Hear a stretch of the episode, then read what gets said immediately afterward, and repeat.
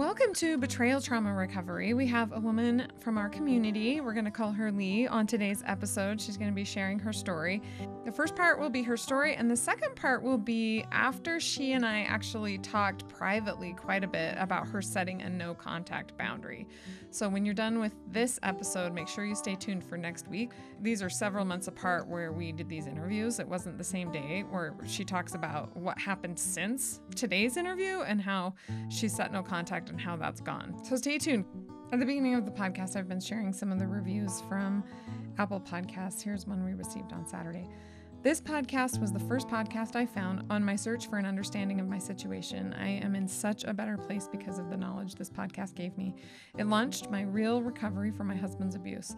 It took me a while to label my spouse's behavior as abuse, but I eventually learned what abuse was, and I learned what safety looks and feels like. This podcast was the catalyst for my safety and recovery journey. Thank you, Anne, for your devotion to this podcast and for your devotion to helping other women. My marriage was not restored as I had hoped, but I have so much more confidence, peace, and sanity. My life is far from perfect, and I still have work to do, but I am in such a better place now because of the education you have provided. The knowledge you gifted me has helped to lead me out of the wilderness. Thank you, Anne, for caring about us. Fight on, Anne. I appreciate this in return. Uh, your reviews and your comments on the podcast and your well wishes really sustain me um, because it's really hard for me too. Single mom, homeschooling, uh, like it's hard for all of us. So the the good news is we're all in this together. We're all in the trenches together. The bad news is we're all in a trench, but hopefully we'll make our way through life to safety and peace and the other cool thing is, as we all support each other, we all raise each other up. And we create an army of healthy women to help other women get to safety. And that's the thing that's really important.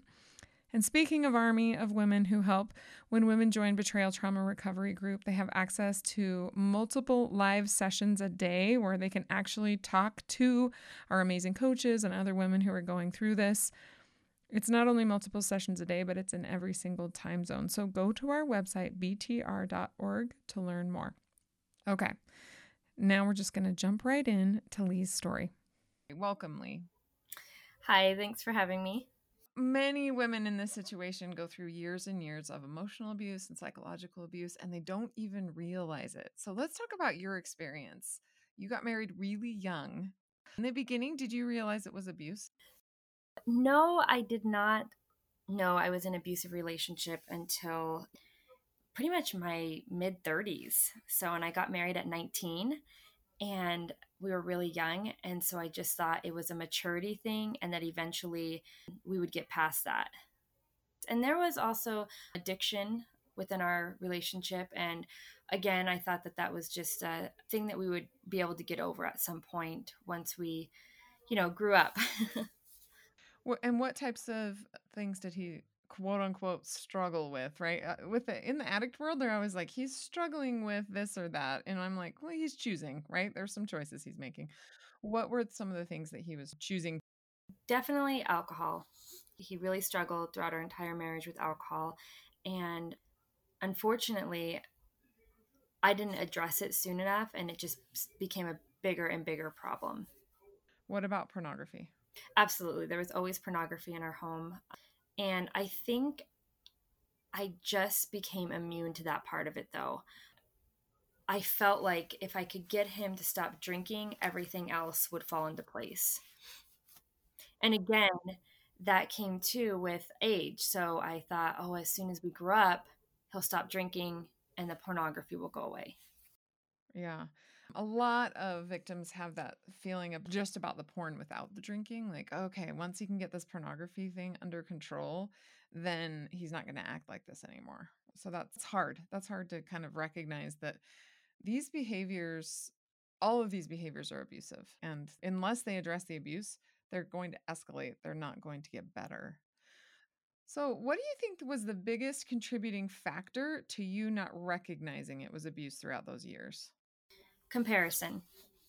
And I feel like so many women do this. And this is something that I am so glad we get to talk about today because I've been thinking a lot about it as I hear like different stories from friends and family members. Just the idea that someone else's situation is worse than yours, or your life isn't that bad because you have a nicer home or my life isn't that bad because he doesn't say this to me or he comes home at a decent hour it was just that comparison of hearing other people's stories and just finding one thing that might have been better in my life than someone else's made me assume that it was still okay to stay in that relationship. Mm, so talk about that. I think a lot of women do this. That makes sense to me, but I haven't ever actually thought about it before. Like, well, mine does the dishes every night. So I'm so lucky because I have that, or mine has a g- really good job, or something like that. What were the things that you thought were really the things that were better? Were the things that you were proud of?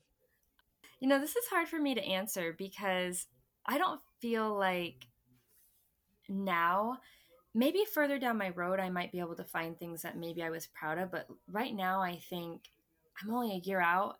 It still feels so dark to me. So I don't have a lot of those moments. But he never cussed me out or called me a name. He has always been pretty good with our children. He never was a yeller, even though he was really unsupportive. He was also always very generous with his time, but also, I just, it's so crazy because you don't see the things that really are in your relationship at that time.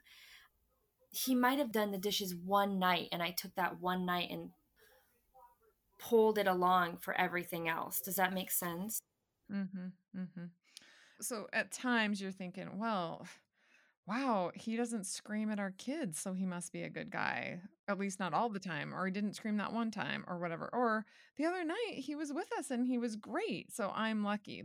A lot of women are in abusive relationships and they don't realize it because they think I'm so lucky, such a great guy. So that's really, really common. I also don't think women realize how much effort and work they put in to make their spouse a good guy. And what I mean by that is a lot of the things I was proud of was actually things that I was doing, not what he was doing. I would make sure we were at family gatherings. I made sure our kids looked good. I made sure we were going to church on time and you know all those things that were important to me and that I felt were essential to building a good family. I did. And instead of looking at how much work I was putting into, I am thinking what does he really give to me or provide for me in this situation? I included him in that. I made it like it was his, like this was his accomplishments. And I think that that's where my mind got a little bit skewed. Like we had a good family and I looked at it like that, but I didn't realize that so much of it was my own work and wasn't really his work. Mm-hmm. Yeah, a lot of women do that. They attribute characteristics to him that actually she has, which I think is really interesting. Yeah, that comparison is interesting because there's always going to be someone who seems like they have it worse. And so you think, well, all marriages must have problems, but like the problems we have seem quote unquote manageable or, you know, something like that. So here you are thinking these are just maturity things or that like you're so lucky in some ways. Were there any other factors that kept you from seeing the abuse? Shame. I was married really young and a lot of people questioned that. And I had family and friends both tell me I was too young. And I felt the pressure there to stay and keep it together and not fail at this.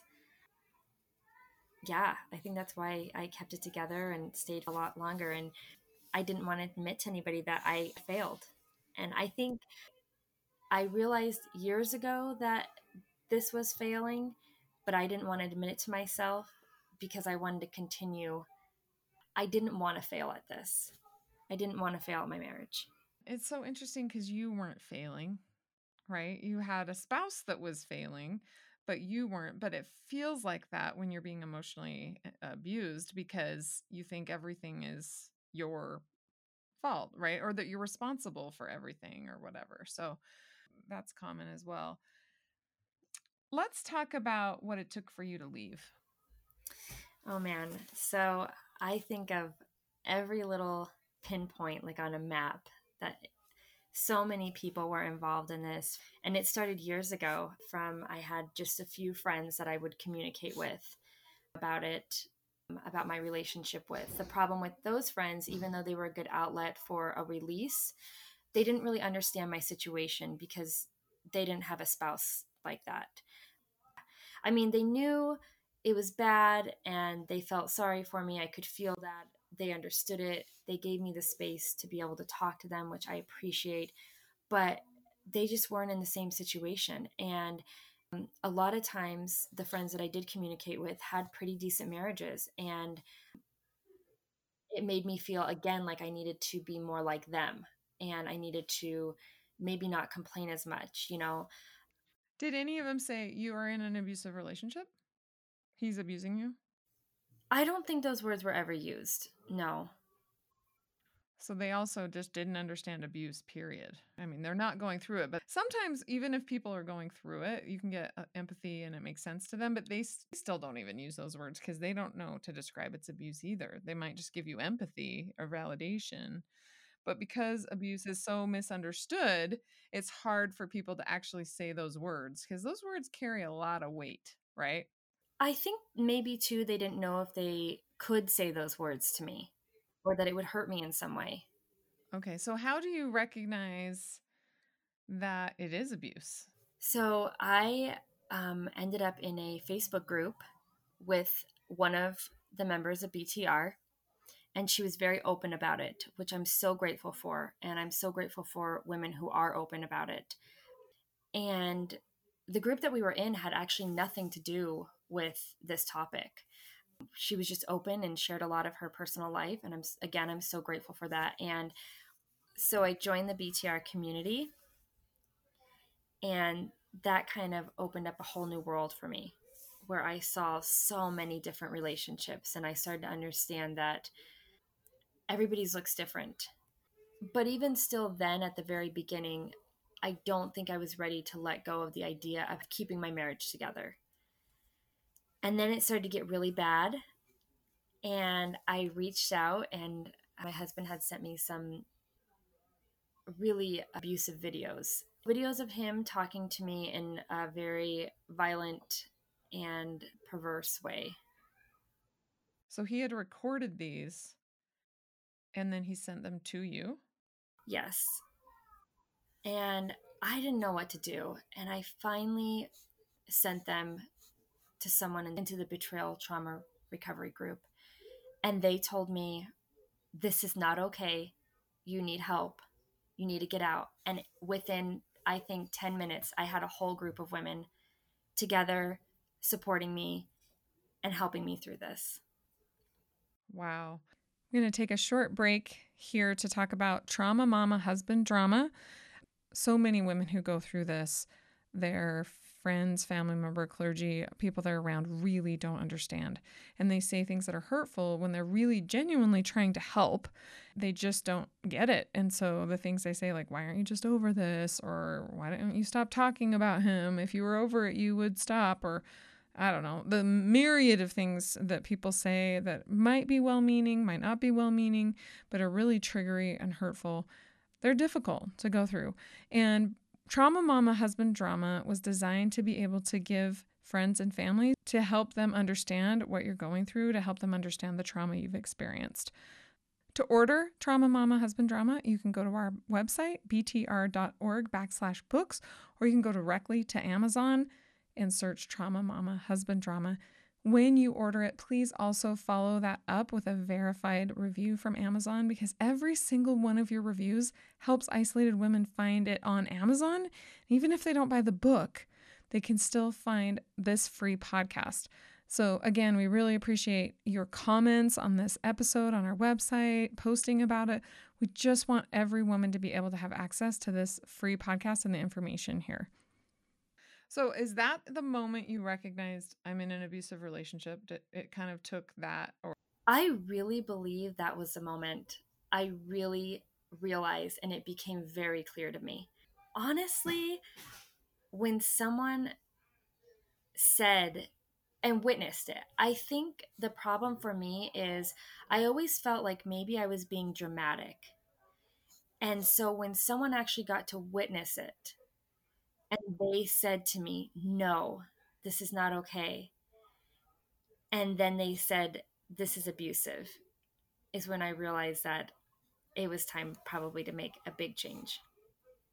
I decide to start opening up and start talking a little bit more and sharing more of my experiences so these people could really understand what I was going through and what it would really take for me to get out of this because it seemed so big at the time and so scary because every little thing from I was worried about his reaction, about my finances, about my kids, about this home that we had just rented together. What would we do? We had just gotten a new dog, and there were so many things that I was worried about that it just felt so big. And I wanted them to understand really the magnitude of what they're asking me to do. And each and every step of the way, they told me it was okay. And it hurt, but I was so glad that they really pushed me and kept telling me over and over, no, this is not okay. Even when I wanted it to be okay, so I could just almost stop the pain. When you say they pushed you, you mean you would say, but I can't because I've got this, we've just got this dog, and I can't because of this, or I can't because of that. So you're sort of making excuses for yourself because you're scared. Am I hearing you right? Yeah. I wouldn't even say it was about the dog. It was more they were trying to tell me the next step. And it was almost like I was scared. Each step I was scared to take. Telling him this was over, telling him he couldn't come back to my home, and enforcing that was a step that I didn't think I was capable of doing. And they told me I could. And so I kept taking that step. So you're getting permission to do this. Did you get a lot of flack like, "Whoa, you've like joined a bunch of crazy women and they're telling you to do these crazy things." Did you get any flack like that? From him I did. Yeah, what about your like real life friends and family? What did they think? No. No, not a single person gave me any flack. So the people in your real life, they were like supporting you as well. Yeah. You know, I should go back a little bit because I had left him seven different times before this time. And I think family and the friends that I had opened up to were hesitant to believe it this time too. But they were excited. And I think all of them were going to continually support me no matter how many times it took for me to leave. So let's talk about the first few months after you left. That's a hard, hard time for victims. It feels like you're like ripping your own heart out or cutting your own arm off. Talk about that. Like, how did you get through that time? So that was a really, really hard time for me. I would make fun of the situation by saying I lived in a house of depression. I wasn't really, I would come home from work and lay on the couch. I watched the same movies over and over and over again every night Lord of the Rings and Forrest Gump. I don't know why, don't ask. but I would watch them over and over again. I was just really sad and fearful, and I didn't know if I could really do it financially and just to continue on. It didn't feel real to me because I had tried so many times that it just felt like it was going to be never ending. Yeah. A lot of women turn to movies. I watched all seven seasons of The Good Wife. It's a great one for that stage. That stage of like, I call it critical systems only kind of phase, where you're also figuring out like who is safe, who isn't safe, who do I want to let in my space. You know, it's a definite important phase. So while I said I was living in that house of depression, there did come a moment where I don't know if you follow this account. It's called Humans of New York. It just talks about different people's lives in New York City. And one of them talked about it was a woman who was talking about her mother who was really ill and had a lot of depression issues. And her mom would say, you know, didn't really feel like she had a lot to live for. But then she would say, but then I bit into a delicious peach. And that story changed my life almost because I started looking for tender mercies.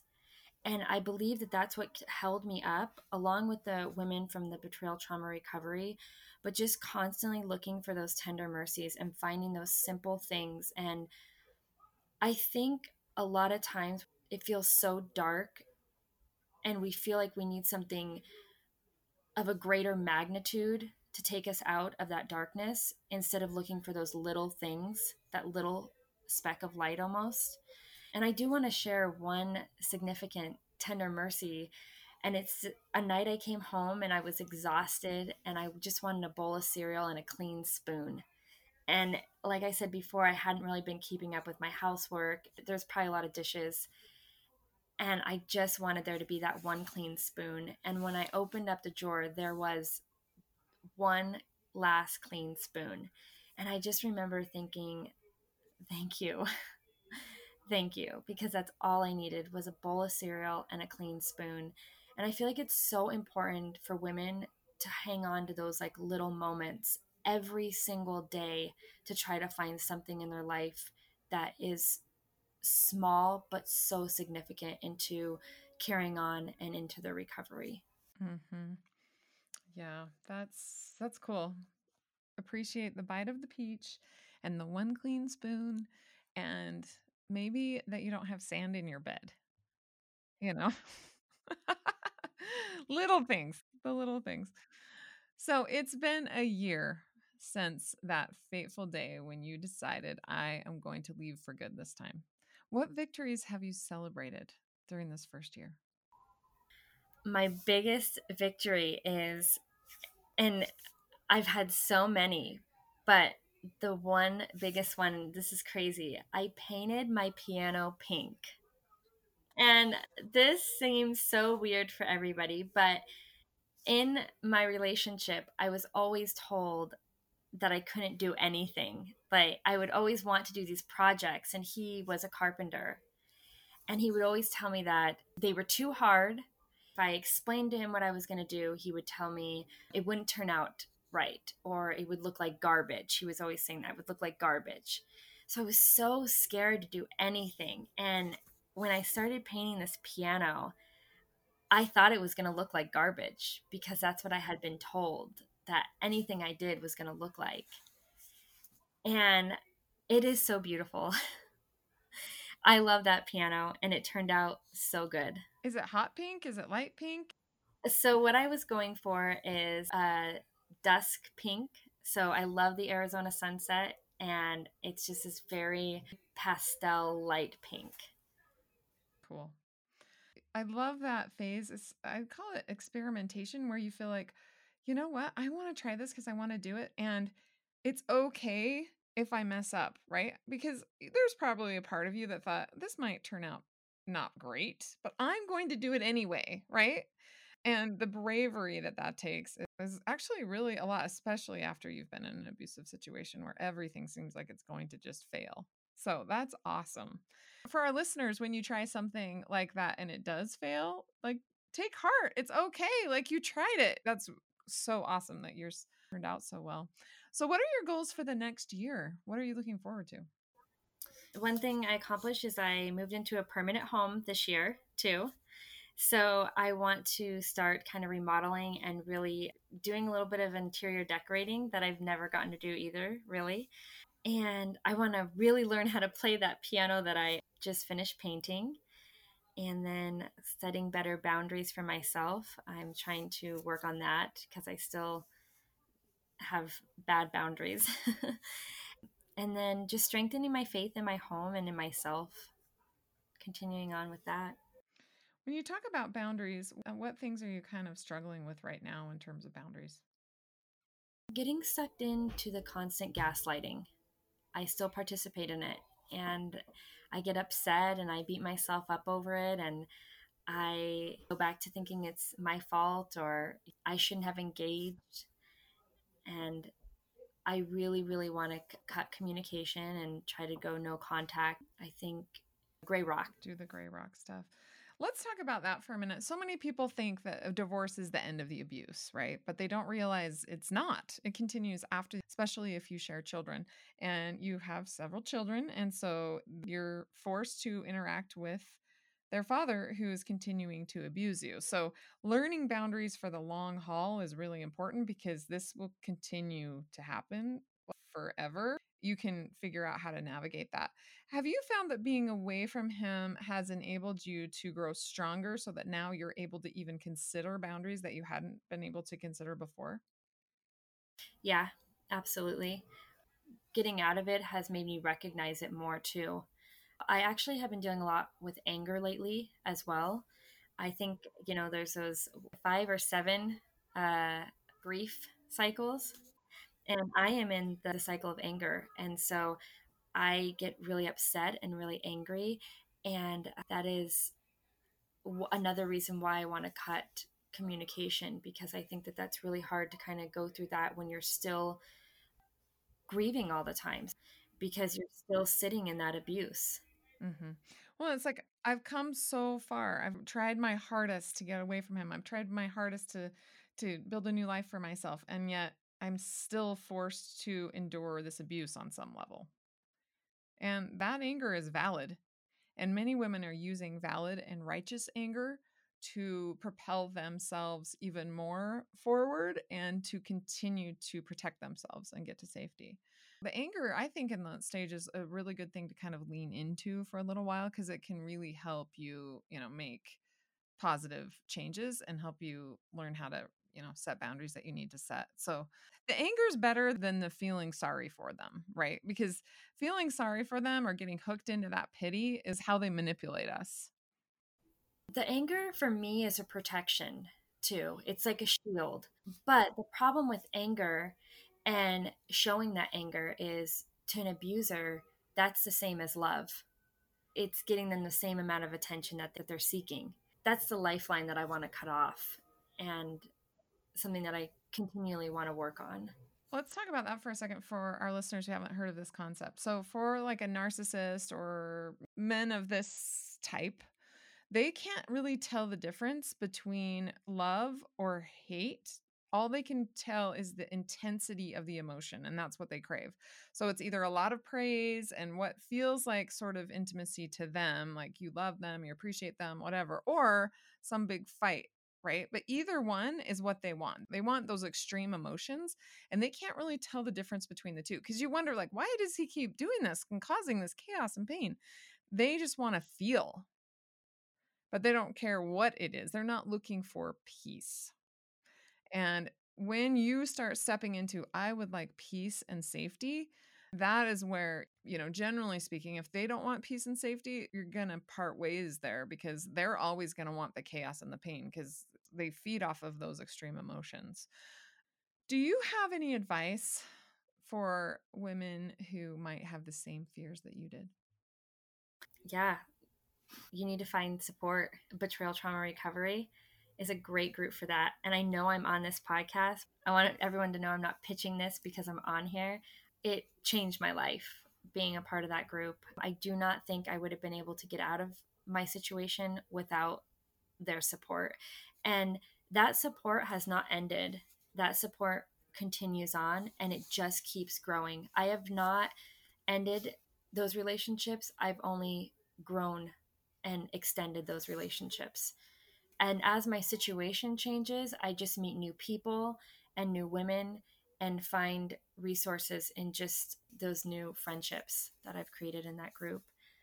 And then the other thing is just what we talked about in the beginning, and that's don't compare your situation to someone else's. That is so important and something that I wish all women would stop doing. I know there's that poster comparison is a thief of joy, but I don't think women recognize when it really truly is doing them so much harm.